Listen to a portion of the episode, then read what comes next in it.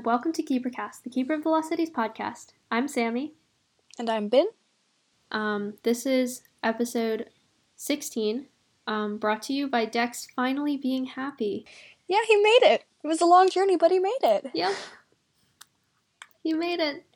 We're not going to tell him what happens next. Yeah, well, he made it for a short time, and that's what's really important. Um, we're going to start with some listener correspondence today. We got a message on Instagram from Coddle123. Um, it was a few questions. So the message said, Do you have any idea who Sophie's father is? I always thought it was Quinlan Sonden. Also, with the social classes, how are the hexes not a bad match? How rare are talentlesses even? I mean, I can start with answering one of those questions, the one about the hex uh, hexes not being a bad match.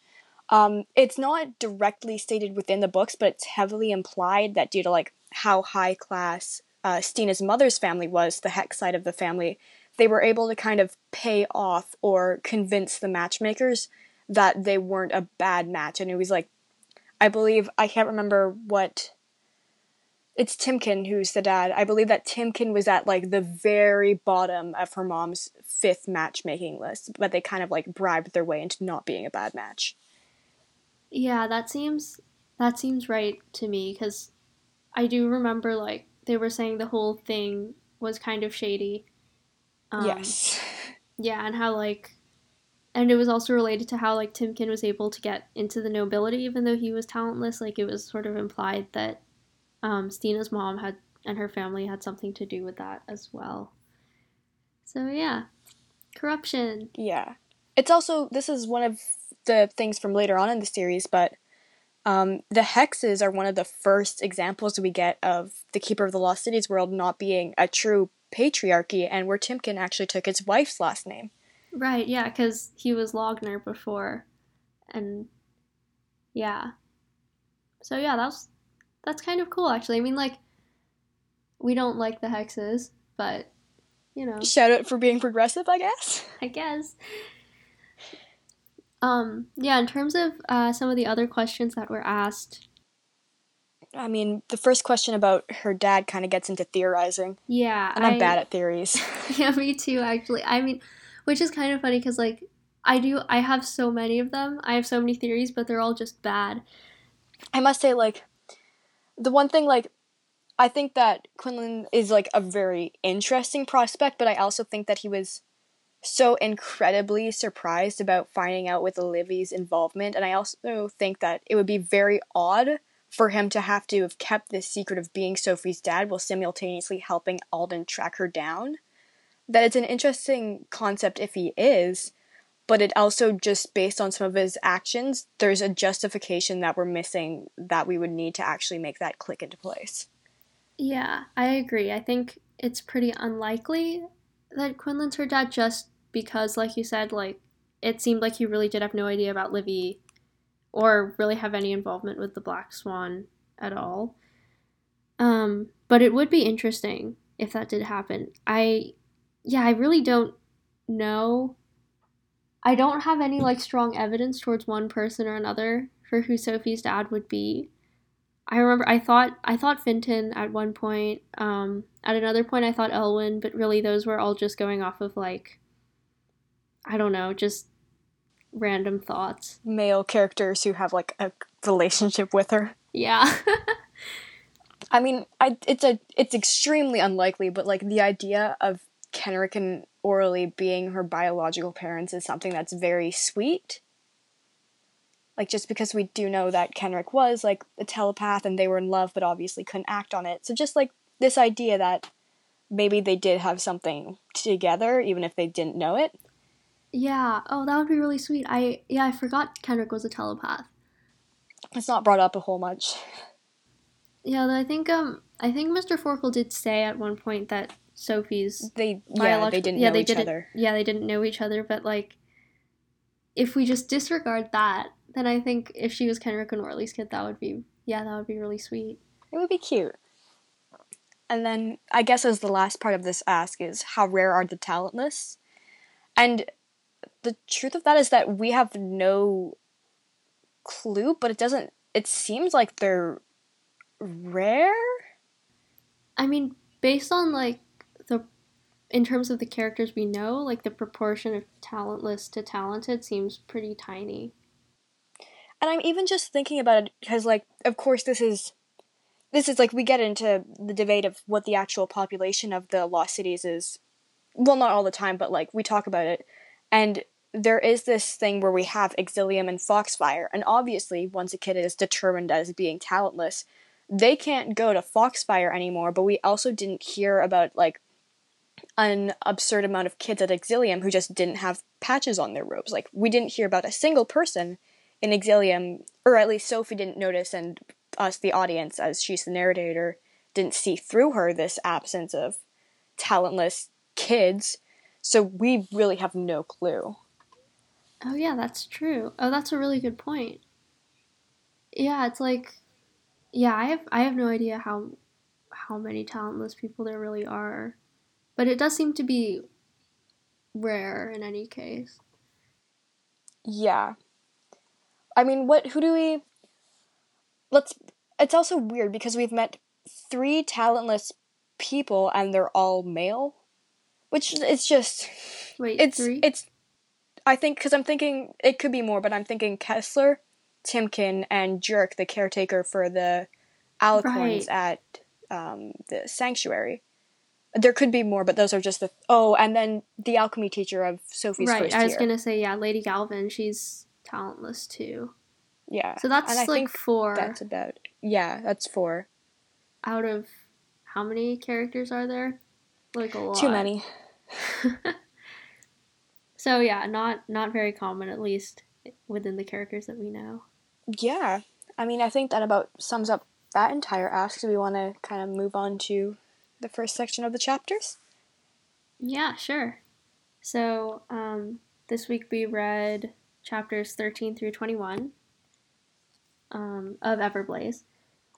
And there was there was a lot of stuff that happened in this chapter. Um, just starting from the beginning, um, we're seeing that like there's a lot of miscellaneous things that happen in the beginning. Um, Sophie figures out that her like her wound from Brant isn't really a bruise, it's something worse, kind of burn like. Um, That's that's she finds out about that more near the end of this section. I thought. right, yeah, it's like, right, she's been like sort of wondering about it because it's been giving her trouble throughout the whole section, and then, yeah. She's been kind of denying it's anything worse. Like Sanders keeps on saying, like, "Hey, go to the healing center," and um, all Sophie's saying is, "No, I bought a cream. It's the wrong cream, but I'm using it." But yeah, and then Elwin's like, mm, yeah, that's a burn. Yeah, but that's close to the end again. And even then, she's like, "Oh, it's not a burn. It's just something that I, you know, I accidentally put the wrong cream on it, and that's what made it bad." Yeah. Um, the Black Swan is being difficult. Yeah, as as they were in these first three books. It's true. Yeah, they're so very, um, sometimes unnecessarily cryptic. I feel like. I also, yeah, they were they were probably too cryptic at the beginning. Another thing that I noticed that I just thought I'd bring up is that it's really funny, but these chapters, the first chapter of our section today takes place about 100 pages into the book. And 100 pages into Everblaze, we're still recapping what's happened in the past two books. Yeah, yeah. Because they were all talking about exile and stuff. Yeah, and this is something like this is something that actually happens a couple times in this section. And I guess it's kind of a trend in these earlier books that I'm kind of glad Peter's off in the later books where like we're not having these recaps every time something new is mentioned that's in relationship to the earlier books. Yeah, and I think like, because like we noticed that at the beginning, um, at the beginning of the book last week, um, that like there wasn't a whole lot of exposition dump at the beginning, but then now I just feel like it's just all coming now. Yeah. Too late. It's all here now. No, I think like, well, in a way, like, it is a lot of exposition, but I also feel like some of it's necessary, especially since the books are coming out a year apart. So like, you need a little recap of But yeah, it's kind of funny that it's just kind of like stuck in there pretty far into the book. Yeah, it's just like one paragraph. Like you're, I think my main my main problem with it was just that if you're over like if you're over a quarter of the way into the book, chances are you remember enough of the last one to still be invested in it to get this far. Right. Yeah. Yeah, that makes sense. And then, anyways, another thing that I uh, noticed in this first section that I just found funny was that um, Sophie compares goblin feet. Okay, so the comparison given between elven feet and goblin feet is a lizard to a dinosaur. But there's a lot of size variety within a dinosaur's foot, and there's a lot of size variety within a lizard's foot. So th- that doesn't make things any clearer, really. yeah, specify which dinosaur that is. Is it a T Rex's foot? Because in that case, Sandor's feet like take up her entire room. Right. It's like great. Now I'm imagining like because we know Sandor's like seven feet tall, like something like that. He's not that much taller than a full grown elf. So I'm just imagining him with these giant feet. Yeah, they're like uh they're like giant flippers that you wear in the pool and he just flops them around all the time. they're like clown shoes. Sandor's feet squeak every time he enters the room.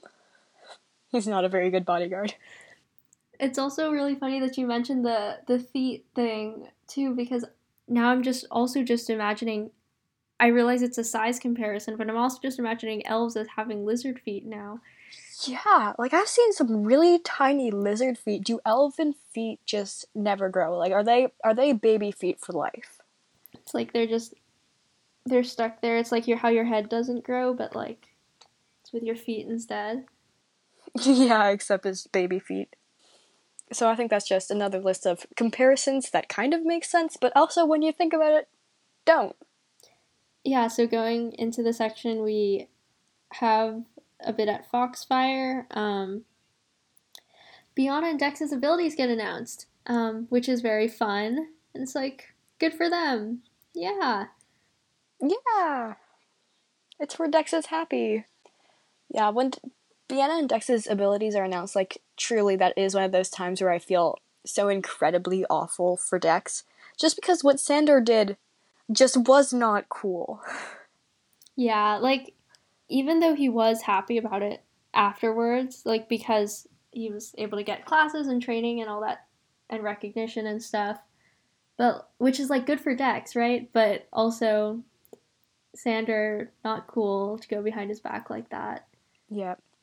And I mean, I think and we mentioned Dex being super happy with it, and I think that this is again one of those I'm sure this will be um, discussed a lot more in later episodes of the podcast. Um, but like when Dex makes that circlet, this is just not exact. Well, yes, foreshadowing of just like how much Dex craves and wants that recognition that he was never given just because he was the son of a bad match. Oof, yeah. Yeah, I really felt that in this section because, right, he was talking about how, like, how proud Kessler was of him.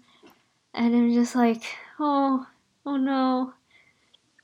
And it was like, oh, the council's taking notice of me for once in my life. It's just kind of like, wow. It's like, oh no, no, run away. Yeah, yep, they are taking notice of you, Dex. You're not wrong about that.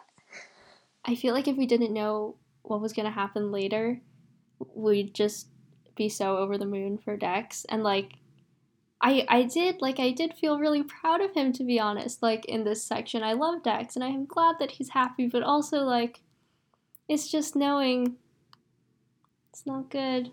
Yeah, and I mean, I think that I think that we should still be happy with him. There's no there's no reason not to be. If anything, it's like it's because what the council did, although it's a terrible punishment, does make logical sense for what Sophie did, and it's an awful and awful and a cruel thing for them to do, but it tracks. Like it makes sense. Like, oh, most of the problems have come from her abusing her abilities. Here we are having this way to take them away. And I think that a lot of that, a lot of the pain of that is that Dex was not tricked into it. Dex made it because it was something that he was encouraged into pursuing, but also that he was interested in pursuing. He was interested in looking at how abilities could affect or how technology could affect abilities. Oh, and this, sorry, this is even more, but like I'm rereading Flashback right now, and we kind of see this continued with the idea of the enhancer restricting, which is really just the concept of the circlet but put under Sophie's control. Yeah, I think the whole yeah, comparing the circlet to the like the fingernails, right? I this is going like way into flashback, but it is really interesting just in like a character development way, I think, to see Dex's inventions kind and his gadgets sort of side by side over time. Yeah. And I mean, I think the fingernails themselves are Tinker's invention based off of Dex's creation, but Dex had the crush cuffs before that, of course. Had their whole scene. Oh, right. Were the wait, were the crush cuffs the ones that restricted the enhancing? So what happened was that Dex made like a prototype version of the enhancer like controllers and that was in the form of crush cuffs. Sophie was like, "Oh, I'm not sorry. I don't like you that way." And then the, you know, they kissed and they were like, "Yeah, we don't like each other that way. So let's not wear these." And then yeah, F in the chat. And then later on we see I think because Dex and Sophie Dex gives Sophie the crush cuffs in Nightfall, and then when we visit Tinker for the first time in flashback, that's where we get to see the fingernail contraptions come in. Got it. Okay, that makes sense. Okay, so in this section, um, oh, next we're going to um, Lady Cadence, whom I love, um, but the Silver Tower, and uh, in this place, Magnate Leto, he says, "You kids." He does. He does. Good for him. Good for him. Yeah. Yeah, I was just gonna say before we get into it that there was just one thing that I did want to mention was that uh, Sophie, Fitz, and Keefe have a quick chat in the courtyard before classes start, and um, in that little chat we get um, kind of like a foreshadowing of Keefe's ability to mimic when he copies the way that Fitz speaks, and Sophie describes it as copying it almost perfectly. So like we get this idea that Keefe knows how to mimic before mimicking is even introduced to the series as a full on concept. Oh yeah, yeah, I noticed that too. Yeah, and also there was a line in that uh, conversation which is "You're my only hope" from Keefe, which I just put aside as wow, Shannon's nerd side is coming in through strong. I mean, she references so many things. I mean, you would have to think about it because I'm sure everybody at some point has experienced that feeling where all your friends, usually in real life, just because you can find a larger community online, don't have the same interest as you. So you're just stuck constantly making your own references and picking up on these things in your own head, which must be what Sophie's trapped in constantly. That's true. Like, yeah, nobody here knows, none of the elves know what Star Wars is. Right? Like, none of them know what, like, Harry Potter, Lord of the Rings, any of those huge franchises. Well, I guess Lord of the Rings isn't a franchise, but like huge cultural pop references. Yeah, I wonder if Sophie ever like wonders what she's missing out on in the human world cuz like if we say that this takes place in the present day or like at the time that the first book came out, that was in like 2012, right? So like I'm trying yeah. to do math in my head. It can't have been. It can't have been eight years. No, no. It like Sophie was Sophie was twelve or thirteen when she first joined, and now she's like fifteen ish. So it's been like two or three years. So they're still in like 2015 ish.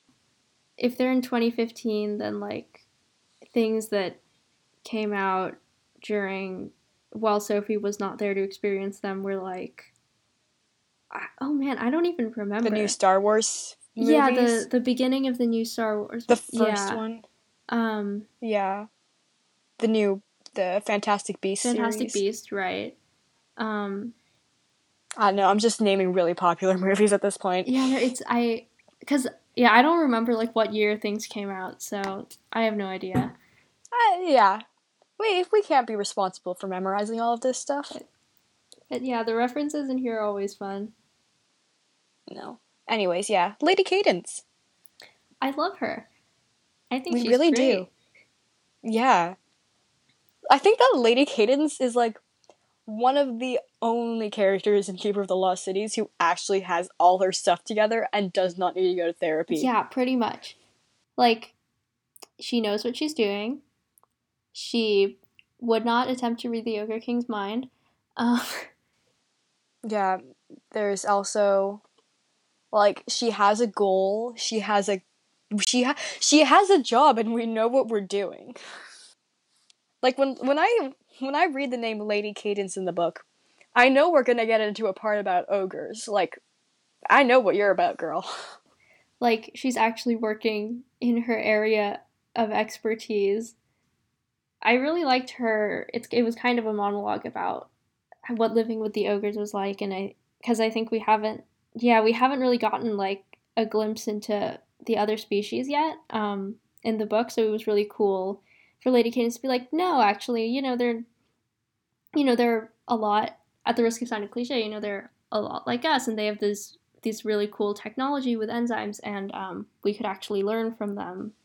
I think that Lady Cadence is perhaps like she's just a strong character in the series because we do have such a clear idea of her and her beliefs and her wants. Right. Yeah, like it's all very clear cut. Like, because if we look at a bunch of the other characters in the series, like, I know have I know who Brant is, but I don't know really any of his motivations. Right. That's true. Actually, we don't. We aren't super well acquainted with like who he is as a person. I feel like, and with Lady Cadence, we get more of a sense of that. And we slowly get more and more of these ideas and these motivations, but it's it's it's slow going in the series. Mm-hmm. Well, it is a very long series. It is. It is so long. Mm-hmm. it's just getting longer. I know. When I first read this series, I had found I had found the books in my library one day and I saw I saw the first series I saw the first book, I saw Exile and I had and I saw Everblaze, and they were all nicely placed on the shelf next to each other, and I picked them up because I was like, oh, it's a nice quick trilogy. It's the middle of the summer. I'll be done them in like three days. Perfect. And that was at the time that Neverseen was out yet, but Lodestar wasn't. So I had read through them and I was like, oh, so this series isn't done yet. It'll probably be a five book series. So then I go and get Neverseen. I wait for fall to roll around. I pick up Lodestar and I'm like, wow. This is great, but also this is way longer than I thought it would be. Yeah, I actually I started reading um I started reading Coddle at around the same time as you did actually between um Neverseen and Lodestar. And I also remember thinking like oh, yeah, Lodestar's going to be the last book, right? Cuz looks like things are getting to, you know, a climax. And then I read Lodestar and I was like, ha, no. Anyways, we we went way far from Everblaze there. Yeah, that was that was a little off topic, but it was it was good.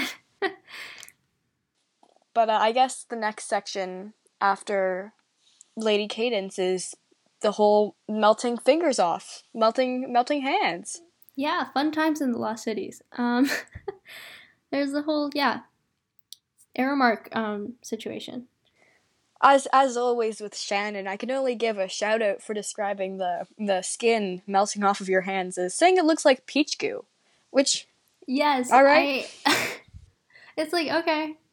I mean, that's that's just how I read like Shannon's descriptions and react at this point. It's just like, huh, sure, why not? It's like sometimes like I get like how the comparisons to stuff in the human world could be useful because this is all like magic that doesn't exist here, but also like peach goo. I don't really see that, but okay.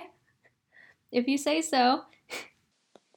I, it's like peach goo could mean so many different things. I can't True. believe we're analyzing peach goo. like it could mean like it could mean that you've literally just blowtorched a peach, or it could be like you're eating canned peaches and it's the little liquid that it sits in. Right. Or it could be like, I don't know, like peach colored goo or peach jello. I don't know. Yeah. It's there's a lot of peach goos out there. Be more specific. Yeah, so some skin gets melted off because the Aramark, which is an, Aramark. like the an ogre enzyme, right, that can act as like a tracker or a homing device. Um, Yeah, no, it's so I can't remember what the other one was. I think Essence Seal makes it glow green, and that's what Lady Cadence's necklace has on it, and that's a tracker. And then Aeromark glows red, and this is a right, home yeah. device. So there's two different types of the enzyme, and and then as we go on further in the series, we learn that there's more. Right, and yeah. Um so yeah, uh it's not very fun times because the only way to get it off is to melt off your skin. And so yeah, that happens and they do that. Uh, And then they also have to go and do the same thing to Sylvanie. Sylvanie, poor Sylvanie. I feel so bad for her. Yeah. I also but I think I think what was really great about that scene with Sylvanie again is that we get these class differences kind of not illuminated but shown through the way that once again Jurek, the sanctuary keeper of the Alicorns, interacts with a member of the council. Right, yeah. Uh, something not directly related to Aramark, but like in this in that general area, um, was that at the sanctuary when Tarek takes a reading of Sophie when he reads her potential. Um, I thought it was interesting. Oh, and yeah, that he he said that um, she felt quote divided, and then he just didn't explain what that meant. I think that's back in like book 1 or book 2 and in this book he does a secret reading of Keefe. Wait, that was Keefe, not Sophie. Yeah, he did a reading of Oh, Keefe because he already did a reading of Sophie Okay, in previous. No thoughts, head empty. So yeah, that's a reading of Keefe. Yeah. No, but that was really interesting though because he he states in the book that um, Keefe has more potential for bad than Sophie does, which is interesting because it also indirectly states that just based on like the canon that we've established for the ability that Keefe in general has as much if not more potential than Sophie. Right. Yeah, like potential for for bad or to well, yeah, in this case bad, yeah. I think sometimes Shannon herself isn't sure how an ability works, so she just makes the character say it's super confusing and just lets us agree that it's very confusing. Yeah, pretty much. yeah, I think it's it's interesting and almost kind of a bit of foreshadowing given like what we know What happens regarding Keefe and like the Neverseen and the Lodestar Initiative and give and like looking at his if we're if yeah looking at his potential for doing evil and seeing it sort of play out. And I think there's I think there's this very interesting idea too that it's more of just like a theoretical question, but um we have this as Tarek speaks, this idea that um, potential is useless unless acted upon it. So my question is, Sophie has acted on a lot of her potential, not all of it, but like she's had a lot of potential and she's made a lot out of it. Would her readings be different now that she's acted upon her potential, whereas before when she was just kind of waiting to see what happens? That is really interesting. Yeah, I don't know. Like I yeah, I think it'd be really cool to see like to have Tarek do another reading of her now and see if anything's changed. Yeah. Like, and it also raises the question, like, how fluid of a thing is potential? How does it change? How does it shift? Mm-hmm. Right, like I feel like I mean, again, this is just like me speculating on things, but I feel like the more decisions Sophie makes and you know, the more like you said she acts on her potential, that means that she's sort of setting herself more on this path and then there's no longer the potential to go on that other path. Um, so I feel like that would shift her potential one way or another, but yeah, I'm not sure like what direction she's going. And that, I guess, that raises another question because you were thinking about this in a way, in an entire way that I wasn't thinking. I was thinking about potential as like a greater thing, like how much of a potential do you have to make an impact, whereas you saw it more as like ooh, how many potential paths do you have to go down in life, and that's super interesting too. What kind of potential are we measuring? Oh yeah, that's that's really interesting because I wasn't I wasn't thinking of potential at all in in the way that you were, but that is also like a totally valid definition for potential. So, yeah, that's cool. Describers are confusing. Pretty much. To quote the books. and just kind of jumping back again, um, jumping back a bit to back backwards in time to Foxfire because I realized that I missed this, but um, there's a line in here that we kind of didn't talk about that is the catalyst for many theories in the fandom, which is the one line we get about Mr. Forkle looking super conflicted and regretful when Sophie asks him if he oh, has a yes. wife or Magnate Leto. Yeah, so I don't know. Did you have any thoughts on that? I do have theories on that line. Um, again, I don't think the theories are any good. um, but to be honest, I haven't thought about that line a lot recently. Um, just because I feel like it wasn't, it hasn't been brought up in the more recent books. But a theory that I had a few years ago um, was that his wife had, um, that he had had a wife, but then she had died in like either through Everblaze or something related to Fintan or the Never Neverseen. Um, and then that's that was kind of the thing that like set him on the path to creating the Black Swan. Um, so yeah. Yeah.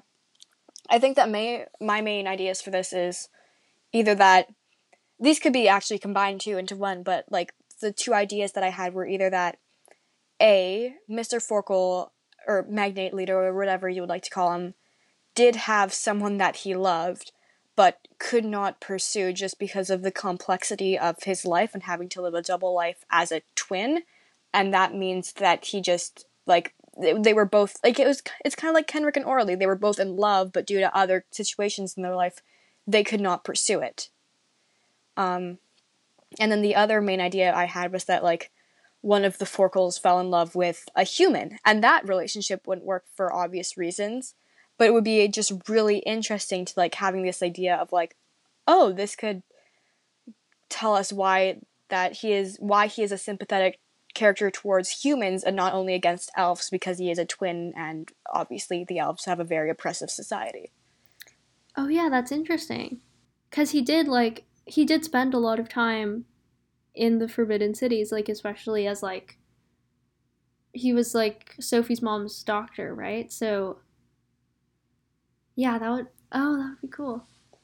And I mean this could have happened like um a lot. I'm just sorry. I'm googling on my computer. How old is Norse mythology?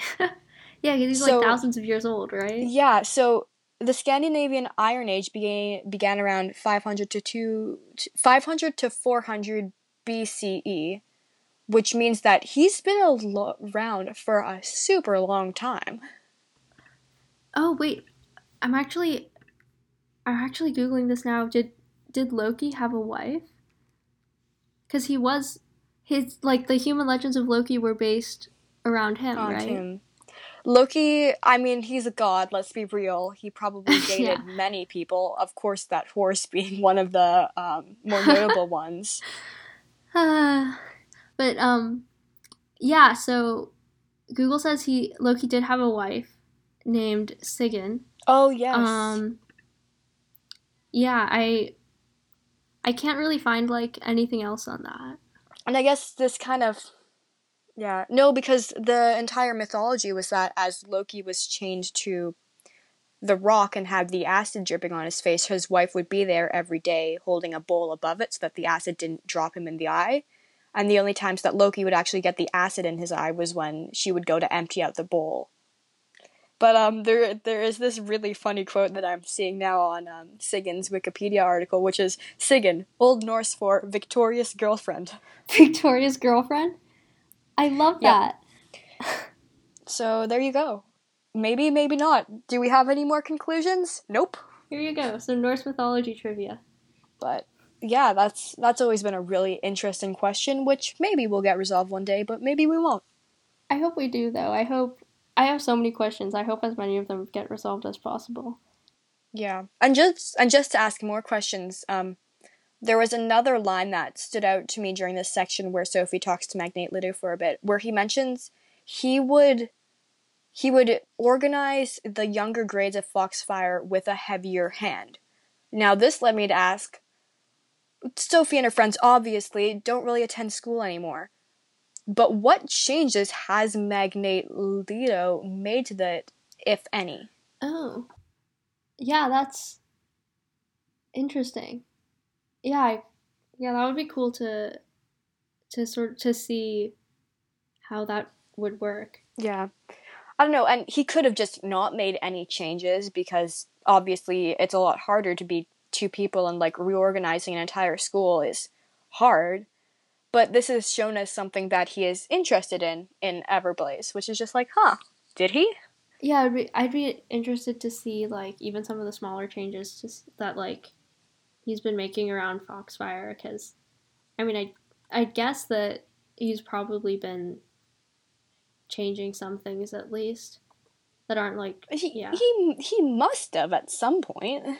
right yeah like especially since he's he's already talking about like possible changes in Everblaze I think by by legacy he probably would have put some of those into action even if he's very busy leading his double triple life No, but I also think just rereading some of the like newer books is really fun because I haven't read them like since they came out and when I did read them when they came out, like I read them all within like 2 hours of release. yeah. right so fast Like there was one time, I think this is probably when I got Nightfall where I had got it after coming home from the swimming pool and I had lost one of my contact lenses in the pool. So I read like a quarter of the book half blind as we drove home.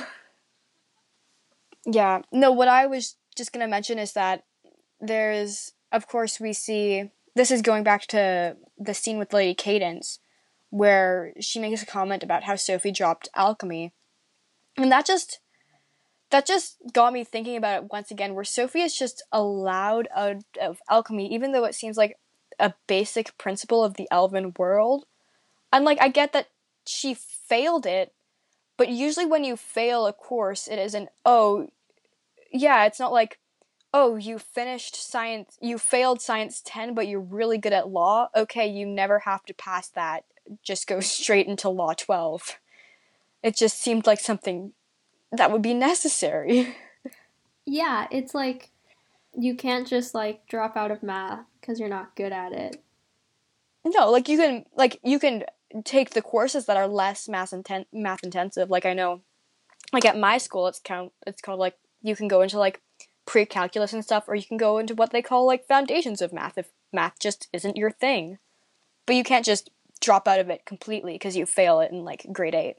Especially because like like you said, like alchemy seems like it's not just it's not a niche subject. It's like something that seems very important, very integral to a lot of things uh, in Elven society. It seems yeah. It seems to be like it seems to be their main source of science unless you're a technopath because like the only the other thing that I could think of that would be vaguely scientific is elementalism, but it is made clear in the series that elementalism thing is just a dumb rich.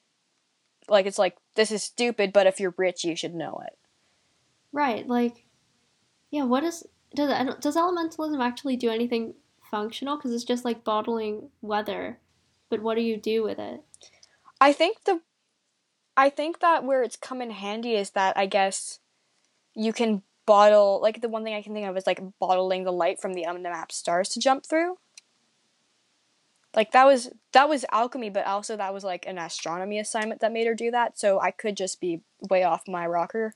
But yeah, it seems like alchemy's important, and Sophie should probably be taking it. Yeah. But then again, we could say that for most of her courses at this point. yeah, true. Oh, and then another uh, note I had for the end of the chapter was um, give me that soft Sophiana content that we got back in Everblaze and Never Seen. Yes. Oh my god, yes. I actually I I copied down the line she would never be as beautiful as Yeah. Like Yeah. that's that's Yeah. Sophiana. And I was like, it's just like, oh my, like just rereading through like Everblaze and Neverseen, you're like, wow, these two actually hung out and had conversations about their lives outside of like battling the Black Swan. And like, Biana was like trying to like actively going to like help and support Sophie, and Sophie was actually including her in her plans, and it was like, wow. Yeah, and it's like, yeah, like the section they were they were friends, and Biana was they were both just like genuinely really happy and comfortable around each other. Yeah.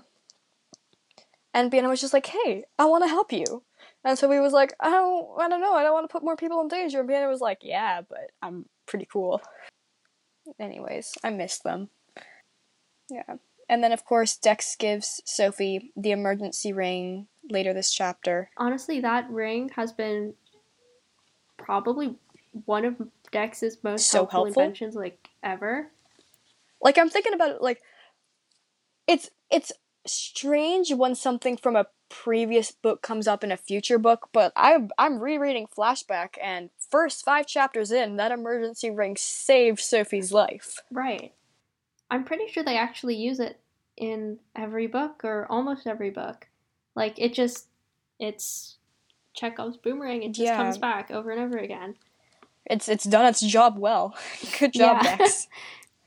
so yeah, yeah, yeah, good for Dex. Yeah, and then this is a question I had because obviously we have this scene where Keefe doesn't know why he finds the ogre enzyme on his hand again. So, but he has to go back and, to the school and get it melted off after they visit the sanctuary. But then there's this throwaway line kind of later in the book where Keefe mentions that his mom was actually concerned about him coming home after the ogre enzyme. And I just wondered, like, what's the motivation behind that? I don't know, because obviously Gisela knows how that Aramark got there. It was her doing. Like, she was the one who gave Keefe her, the family pin, which is what had the Aramark on it. But she's also showing concern for his mental health, which is unlike Keefe's parents. Yeah, that's um new and refreshing. There was also another um, throwaway line uh, in at the very end of this section where um, Fitz was talking with Sophie about like about Alden and going on those missions to the Forbidden Cities, and he says, "I was the guy who kept disappearing." I I marked that one down as well because it's a really insightful moment for Fitz's character. Yeah, yeah, d- definitely, and also I couldn't help but think like it is also a bit of foreshadowing because it sounds a lot like the boy who disappeared, which turned out to be Alvar. Yeah, no, that's that's really interesting too. I mostly had it pinned as the fact because like I feel like it is something that we kind of tend to forget or is less present is that Fitz the only reason that he was ever popular or ever well liked or ever any of that stuff was because of the Vacker family name. So no wonder he doesn't want to give that up. Right, yeah. Like yeah, it was just a really good moment that sort of yeah, it helped us see into Fitz's character a bit more and sort of his side of it. Yeah, we're getting so many good lines in Everblaze. Like it was just a really good book. It's like we're just going through it and it's like here's a throwaway line that actually tells you stuff about the character and is insightful. Yeah. No, Everblaze was a great book. I'm I'm really enjoying this reread of it. Mm-hmm. No, cuz I've been going through like all of them for the recap posts I've been doing. And Everblaze so far, I think I've got I'm halfway through Flashback and I've just got Legacy left, but so far Everblaze has been top three in the series. Yeah. I also think like just in my mind it's also kind of like for me, Everblaze and Neverseen Lodestar are kind of like at the peak nostalgia time for me in the series as well.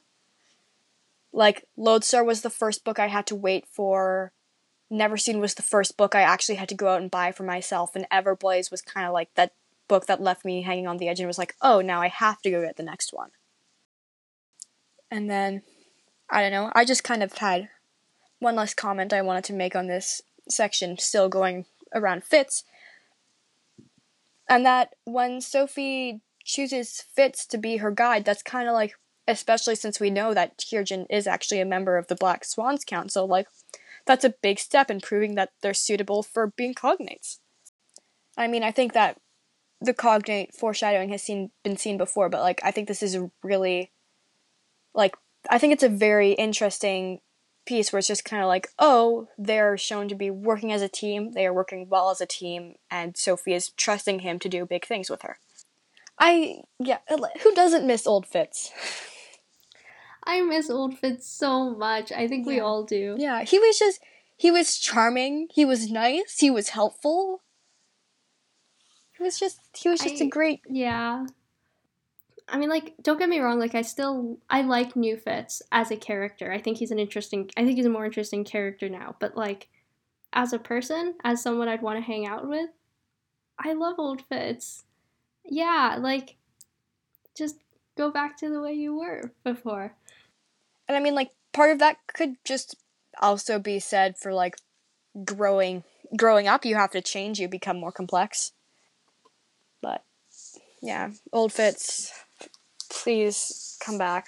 That being said, I'm also incredibly excited to see inter. We've seen we've seen inter character like conflict between Sophie and Fitz before, but that was when like Fitz lost his dad, so obviously a very different situation from now where they are having opposite and clashing opinions. So I'm really excited to see that in the next book too. Yeah, very excited. All in all, I'm I'm really interested in what Unlocked is actually gonna be like. Yeah, same. Because like, I have no idea what they're gonna talk, what they're gonna be like, what what what Keefe's POV is gonna be like either. I just because I could see like I could see like, but one of my main questions is is Unlocked gonna be crucial to read to know about the rest of the series? Because at first I didn't think it would be that way, but the more we hear about Unlocked it's sounding less like an 8.5 and more like and more like a, a 9 book 9 yeah. So i guess we'll see.